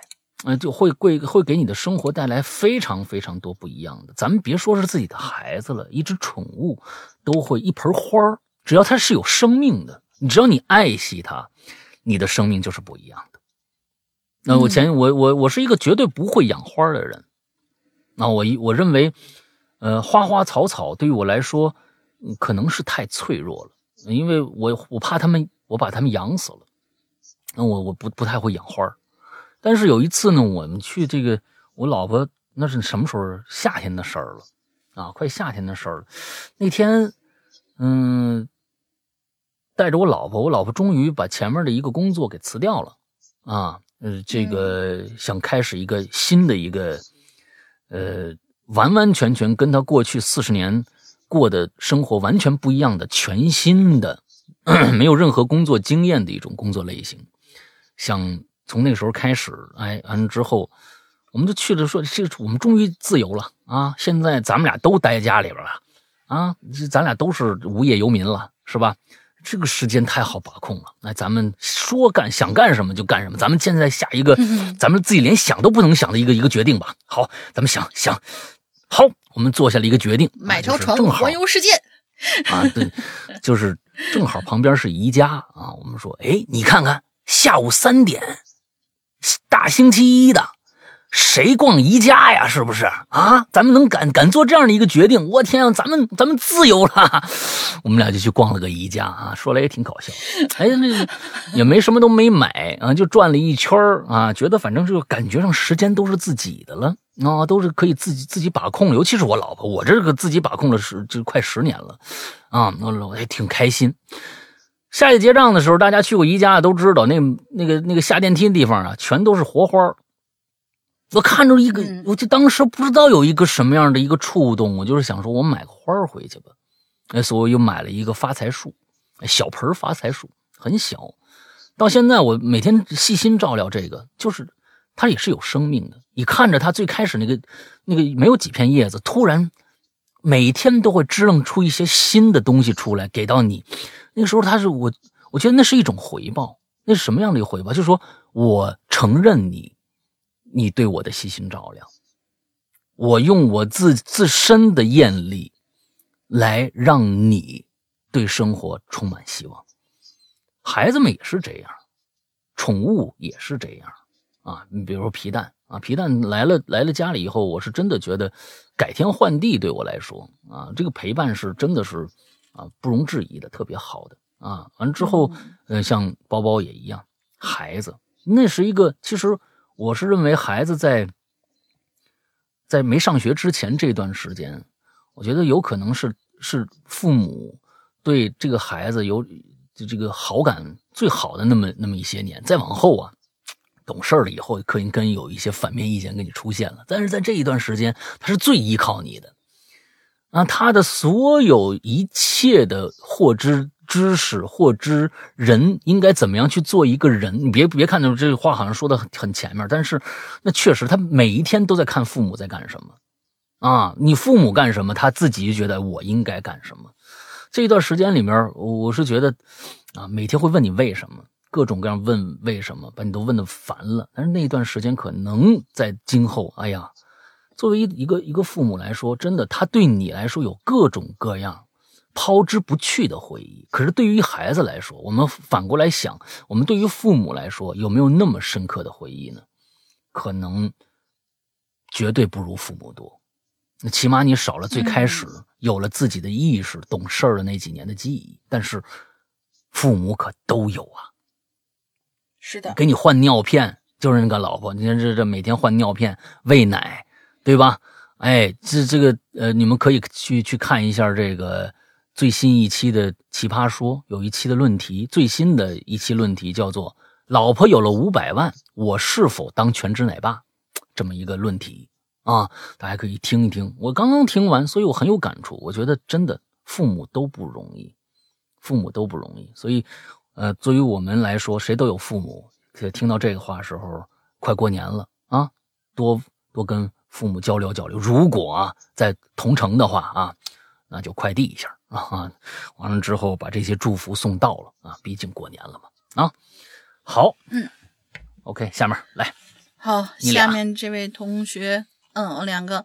下面这位同学，嗯，不知道他名字叫啥啊？就是三个框，对，三个框。那我们就叫他的三群的群名吧。叫他说：“两位主播好，我是三群的草莓波波噔噔。”嗯，之前一直想买会员的，但是没得钱。这次毕业了，有工作了，终于把会员买到了。哎呦，我把鬼影安利给周围很多朋友。我男朋友说《咒怨》序章石阳哥配的太好了，感觉光听呢，光听声音，脑海里面就浮现出伽椰子形象了。哎，我呢，二零嗯，我二零二零年发生了很多的事情啊，不是，是二零二年发生了很多事情。比如说我大学毕业啦，虽然毕业答辩那天运气不算好吧，被我们院一个出了名小心眼儿老师针对了。哼，哦，因为我们工作室的毕设都比他们工作室做得好，他呀吃过我的嫉妒。我呢比较倒霉，被他逮住了，反正就各种找茬吧。因为他我的名次差一名就和奖学金和奖学金失之交臂了，为此我还哭了一场呢。不过苍天不负有心人，我呢顺利的找到了工作。嗯，面试那天，老板对我的毕设也很认可。想来我和成都真的是很有缘分。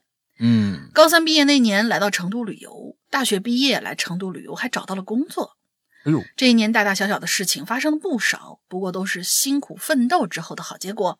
和靠谱的朋友也越来越好了。把我当工具人的朋友，我也劝我自己放下了，不再折磨自己了。插一句啊。我有一个小伙伴吃了我的安利之后呢，非常喜欢《哈喽怪谈》，而且他还是个灵异体质。哎，从小到大的奇怪的事儿可真不少。嗯，一直想来投稿来着，来呀来呀来呀！奈何刚出国，学业压力很大，事情也不少，总是没时间。他也提出过让我带他讲故事，虽然我也有一些灵异的经历吧，但是故事不算多，也怕自己语言组织不好，争取嗯，我会通过留言的方式给大家讲。二零二零年这一年，大家都经历过不少事情。我相信每个人都在这特殊的一年里重新认识了自己。但是我相信，只要不放弃，加上一丢丢好运气，结局总会是好的。希望二零二一年各位鬼友身体健康，万事如意。也祝二位主播暴富、暴富、暴富！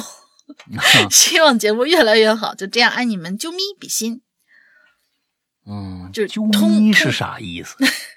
啾咪就是么么，就是就么么哒。另外一个么么什么东西？对，么么哒。你怎么了？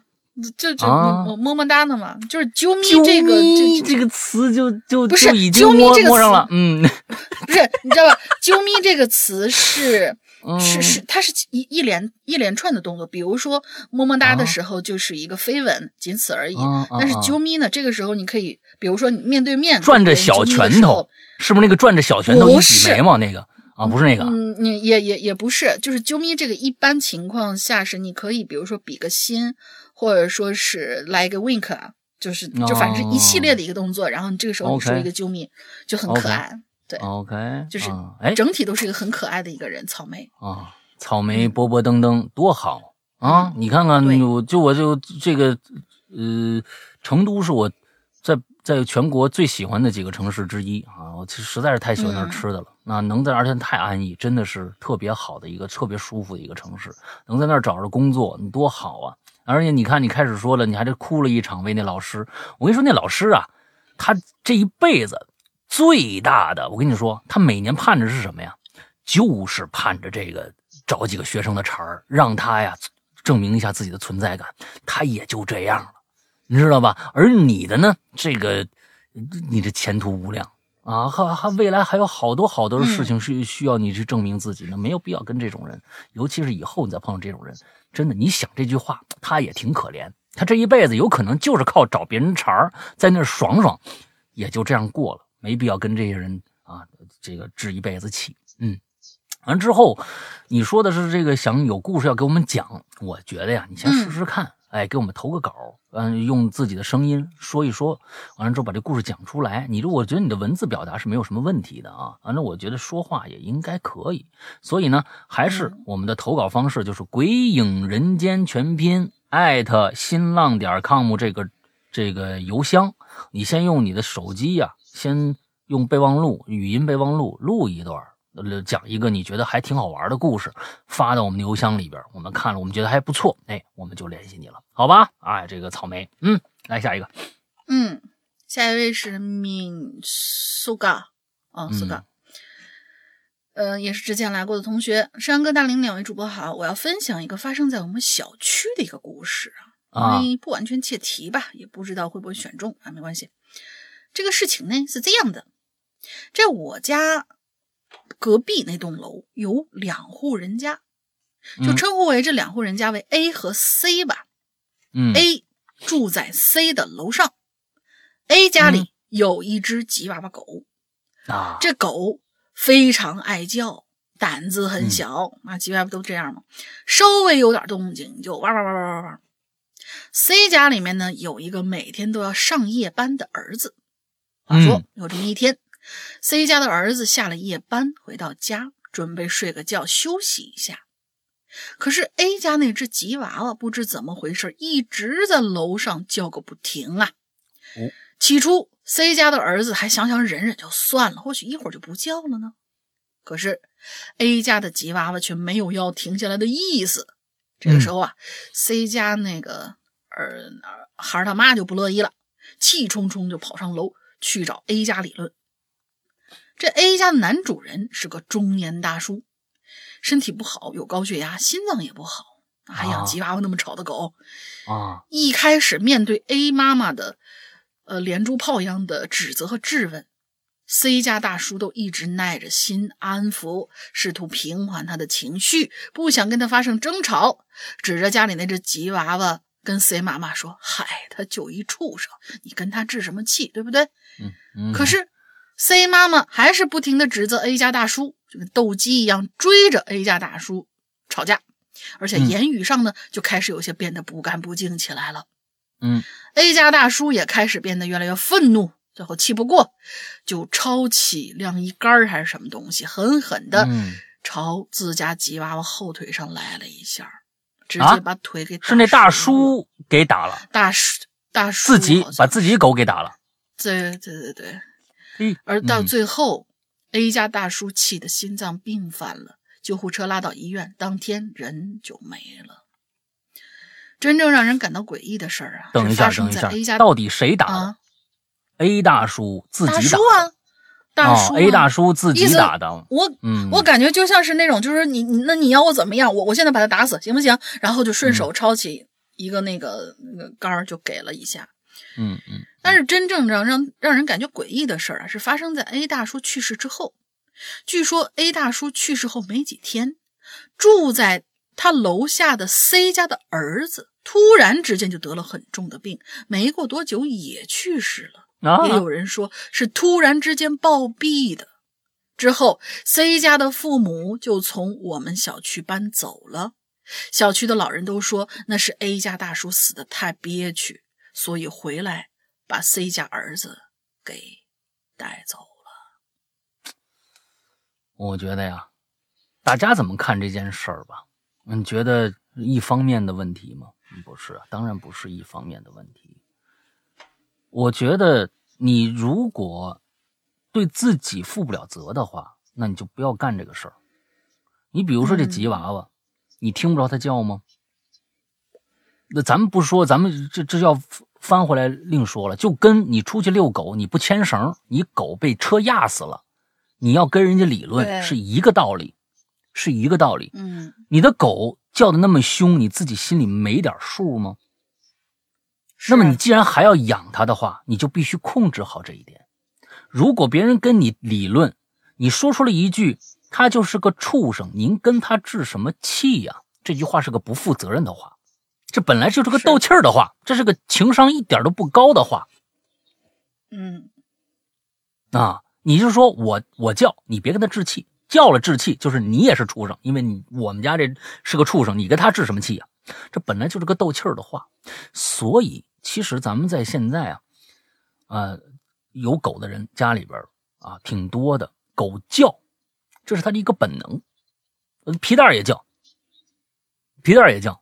外面只要听着有有动静，它就起来，喂喂喂喂喂，他是这样，是，它是喂喂喂喂，它不敢大叫。但凡有的时候它被吓着了，突然外面砰的一声，哒哇哇就就在那睡觉的起来，哇一声，我立马说必须叫，必须要训练他这个，因为你要对。你要对自己负责，你同时要对别人负责，因为你养了一响器，你明白吗？就跟你半夜看电视，你放声音放的特别大，吵着别人是一样的。人家跟你来提要求是绝对正确的。另外，你就算气头上，你最后把狗打死了，这算什么事儿？说你还不听，最后你自己被心脏病气死了。最后还把别人家，咱们就真说啊，是把别人家孩子给带走了。A 家大叔死的太憋憋屈，我觉得这事儿有百分之六十以上的责任是这 A 大叔的。那这不是一天两天的事儿了，就跟那敲咱们这咱咱们这敲那暖气管子，每天三四点敲，每家都能听得着，那不气死了？你找着人，你找着这家人，忍忍你那么长时间，终于知道是谁，那还不不不揍你一顿呢？这是人之常情，你不能阻止别人跟你发火，你发火还不说好话，这东西真的是一连串的，所以我是觉得，这，我倒我倒真觉得 C 家这儿子呀，每天上夜班回来还不得睡好觉，挺可怜，最后还被这 A 大叔给带走了，这这这说不出理去啊！那咱们这道理，咱们咱们得说清楚。啊，可能这 C 家的妈妈确实说了一点不不应该说的话，过分的话，得理不饶人了。但是你可是你你你你这多少天你都让人家睡不好觉啊，对不对？你你自己不管理好自己呢？你说别人人家冲你发凉的火，那你只能挨着，你只能挨着，没道理，因为你啊，行吧。这接下来咱们一共还有仨。是吧？那我就接着俩，你最后你一个，你来，啊，行，好吧？哎，或者哎，你这样吧，你把下面这个念了，我最后我俩我来就完了。嗯嗯，把江递江这个没逃，还还是没逃过去，因为这这第三个字我不认识。啊，你不他就叫递江啊，嗯，啊，好吧，那就递江。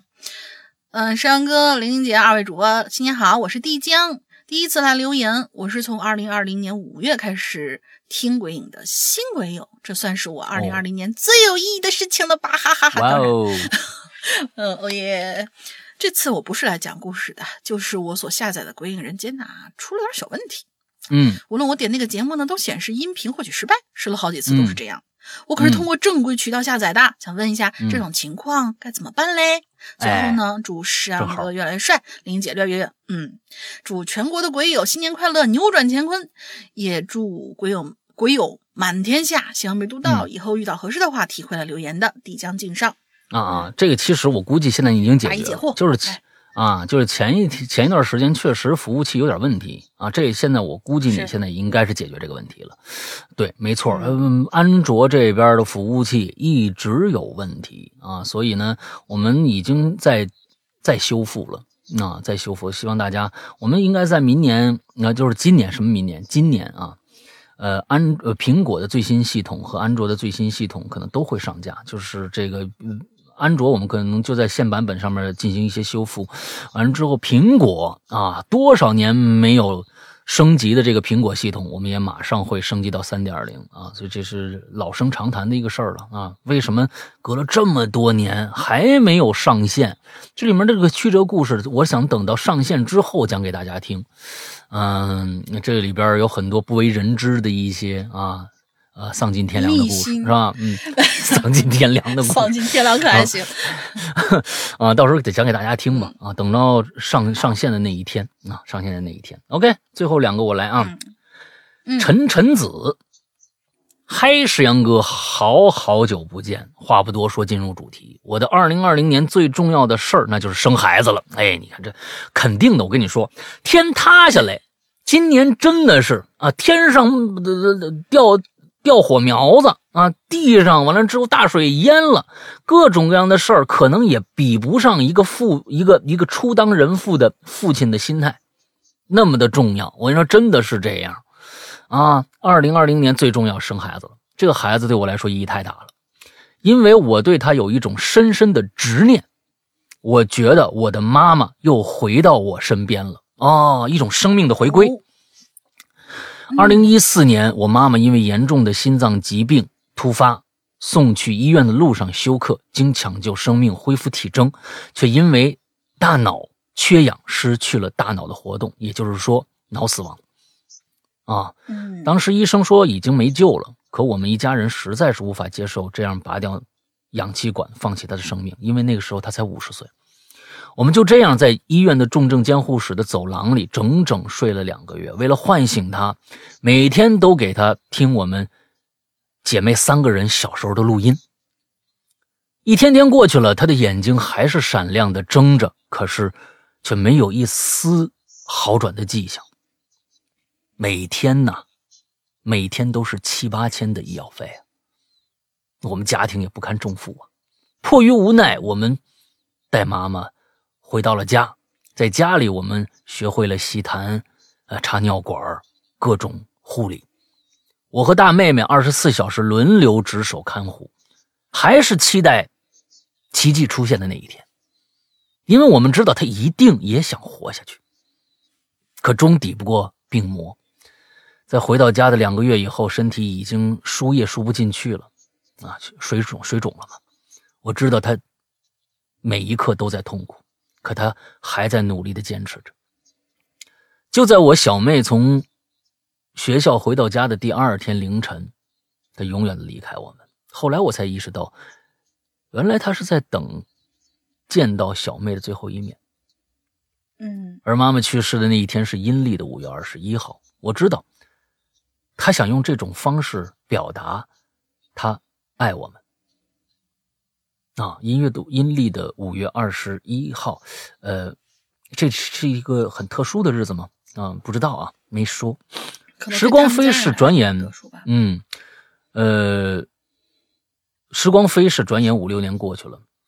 自从我知道怀孕的那一天，我就期盼着，如果这辈子妈妈能做我的儿，能能做我的女儿，该有多好。后来肚子越来越大，每个看见我的人都说我怀的一定是个男孩。那个时候。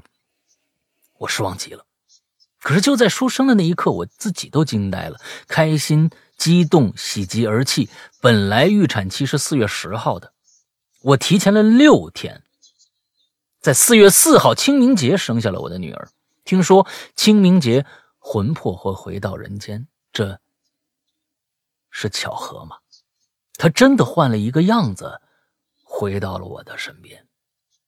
嗯，呃。挺好，每一个生命的孕育都标志着对对每个人的这个意义都是不一样的。啊，都是不一样。我觉得这是一个对自己的呃一份嗯爱的一个补充吧，一个补偿，对，挺好的。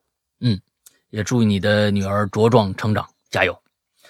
嗯，今天咱们最后一个啊，嗯。嗯，G W，两位主播好，我是亮亮。嗯，之前留过言，被念过一次。二零二零年呢，我印象最深的就是我失恋了。时间的推移，让好多人代替了好多人，也让好多人忘记了好多人。不过现在生活重心又放到我身上来了。小学的时候听到了《鬼影人间》，入了坑。现在高二了。真是少年不知愁滋味啊！还这个好多人代替了好多人啊，那那是你的，我们尊重你现在的感受啊，我们也尊重你这个失恋了以后那是真实的感受，我相信那绝对是真实，尤其是这个高中啊、初中啊，这个初恋那时候的感受简直了啊！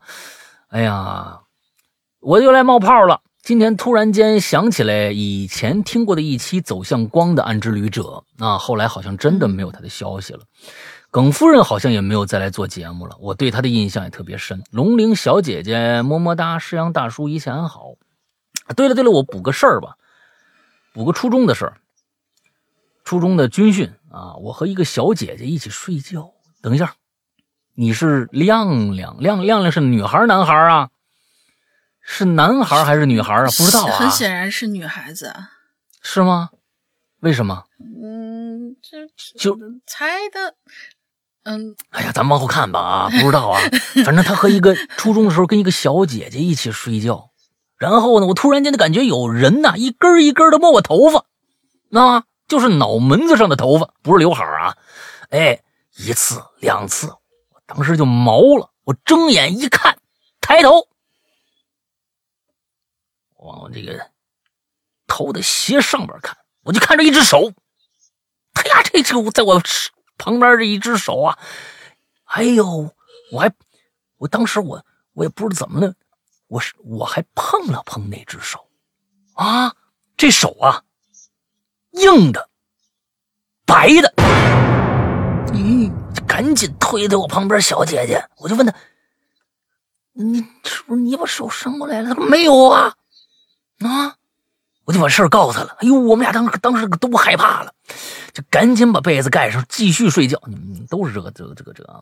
转天晚上夜夜训，坐在小马扎上啊，我是梳这个，别看我一男生啊，我是梳长马尾的。嗯，这人就是一姑娘啊啊！哎，我是梳梳长马尾的，我头发长啊，我就感觉有人又一根一根拽我头发，我以为我头发卡马甲里呢，转头一看，并没有。没有后续了，拜拜。好吧，嗯，哎呦，说起来啊，咱们这个节目这时间一长啊，其实真的就是这样啊。你看，咱们其实也经历了好多事儿，有一些事儿呢，现在一提起来呢，哎，还是蛮唏嘘的啊。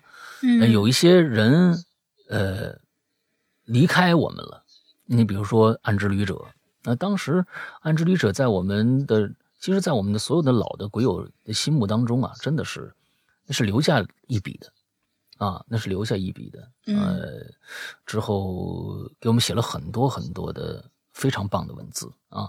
还有这个耿夫人，哎，其实这耿夫人呢，其实我也是，我也在找她。当时她在做节目的时候啊，呃，那时候通过的联系方式应该是电话。但是电话最后他好像换了，我也没记他电话号码。当时还没有什么微信呢，那时候微信，嗯，不太流行。有微信了是吗？有，但是用的不是非常的频繁。因为我最早的时候，我加他是加的微信号，他的头像还是那个私家侦探的那个头像呢。后来加了一个新号，再后来连新号他也不上了，不知道为什么这个人就消失了。对，这个人真的是消失掉了。哎，消失掉了，也不知道他现在过得怎么样。我也不知道他听不听我们的节目。如果呀，你听的话呀，我们其实还是想，呃，做再做期节目，因为你这人挺挺哏儿啊，遇到的事也挺逗啊。你和你老公还好吗？哎，这些都是问题。如果听到了，我们呢，其实挺挺想你聊一聊，跟你再聊一聊你最近又发生一些什么事情的啊？就我也也是，如果你要找不着我们呢，你可以给我们写封邮件，鬼影人间全拼艾特新浪点 com 这样的一个邮箱发给我们，好吧？嗯，OK，二零二零啊啊，其实已经过去了。这个日子呢，有的时候感觉上啊，你是阻止不了时间的进程。你也足，你也你也没有办法为未来的好与坏做任何的判断，他们就这样汹涌的来了，不管好与坏，这就是好像说我们我们我们要信命吗？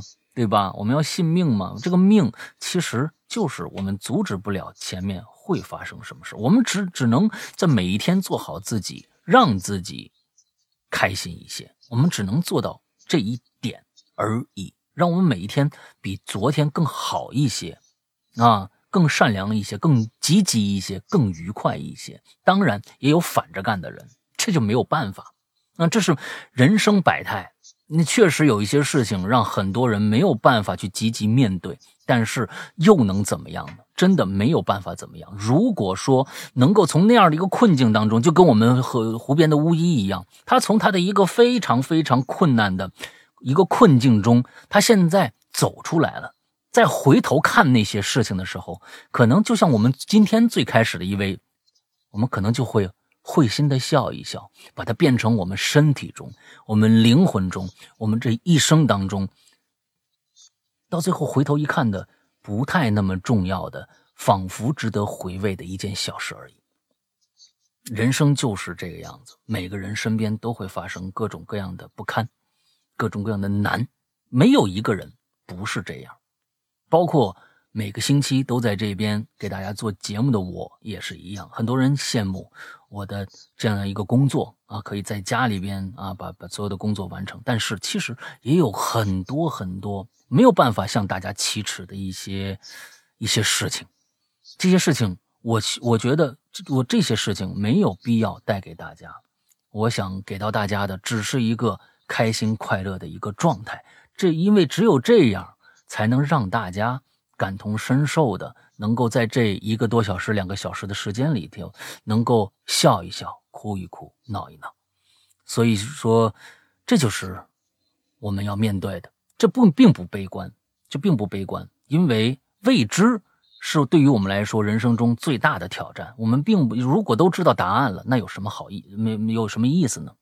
啊，不管现在的悲观、不不不堪和我们现在的快乐，可能都在未来都会做一个完完全全九十度的、一百八十度的一个急转。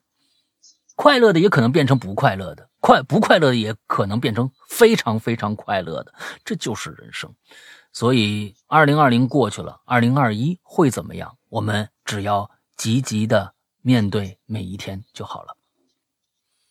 OK，这是我们在年前啊做一个小总结吧。二零二零升华了，升华了，嗯，那二二零呃做一个二零二零吧。那那二零二一明年我们可能还会做这样的节目啊，每年总结一下，让大家也想想这一年都干什么了，也挺好，那也挺好。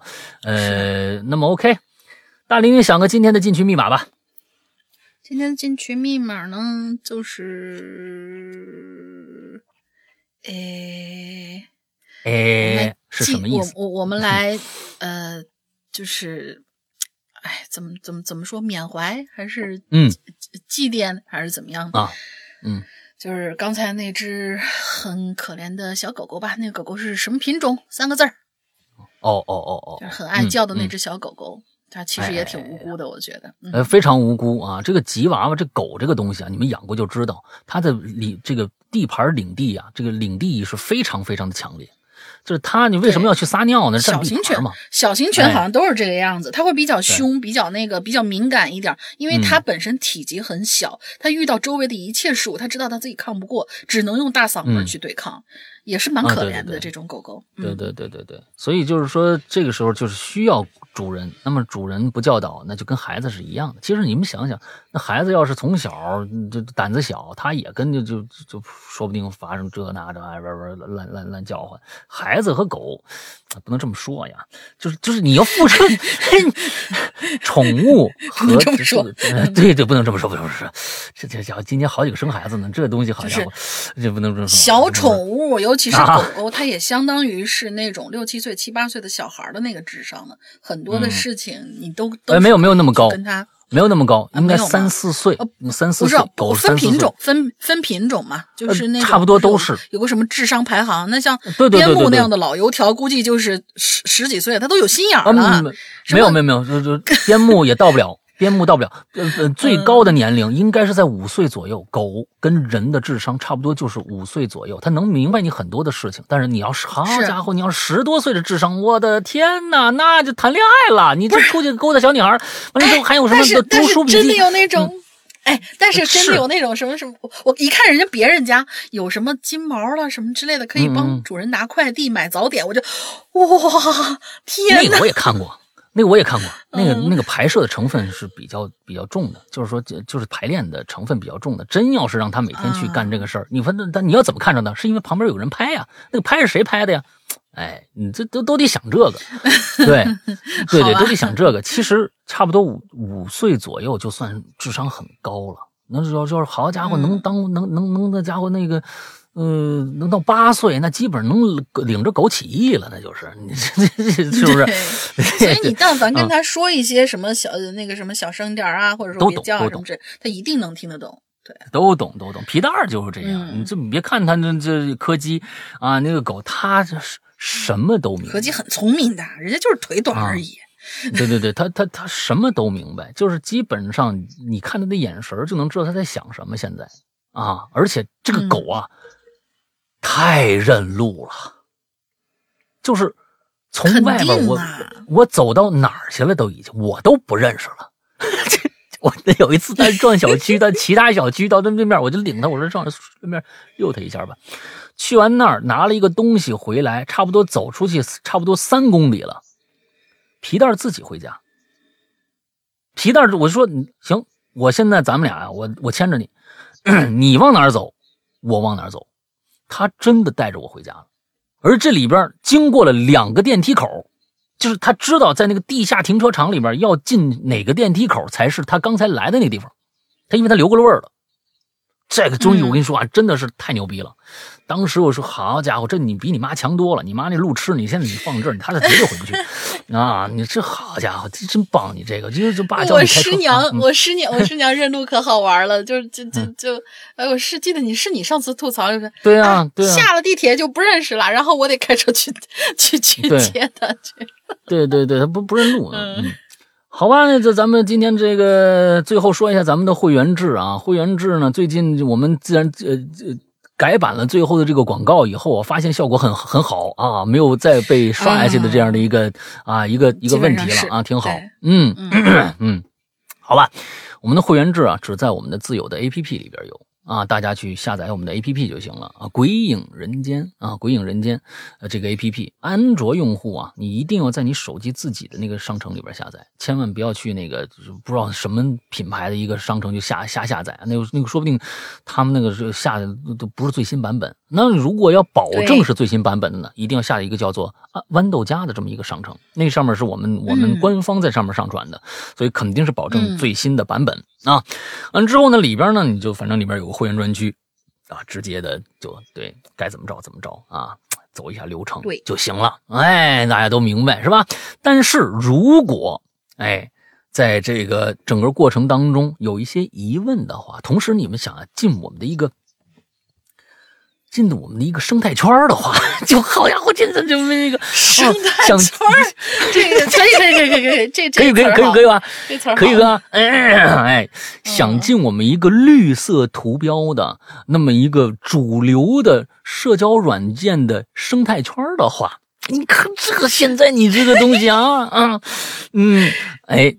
哎，或者在在各种各样的呃过程当中有一些疑问呢，啊，有一些想解决的事情呢，啊，这这个下面就可以去加一个绿色的，啊，主流的啊，这个社交软件的那么一个那么一个号码啊，叫做“鬼影人间”全拼，啊，不是什么呀，不要记这个，不要记这个，“鬼影会员”全拼啊，“鬼影会员”全拼。就这个啊，鬼影会员全品啊，到时候我们的这个服务人员啊，英子会为你们热情的服务。OK，下个星期咱们就是农历新年的最后一期节目了。之后呢，我们的这个呃，整个的这个时间是这样，跟大家说一下啊，最最后再唠叨两句。我们呢是从这个大年三十那天正式放假。哎，我们的节目也是在大年三十那天最后一次更新。我为大家准备了一个特殊礼物啊，呃，特殊礼物是有很多很多人还没有听到的一个东西，也有很多很多人想回味一下的东西。这个东西，嗯，就是跟大家说了吧，在大年三十那一天，我们将会在全平台发布一个，在我们今年这个。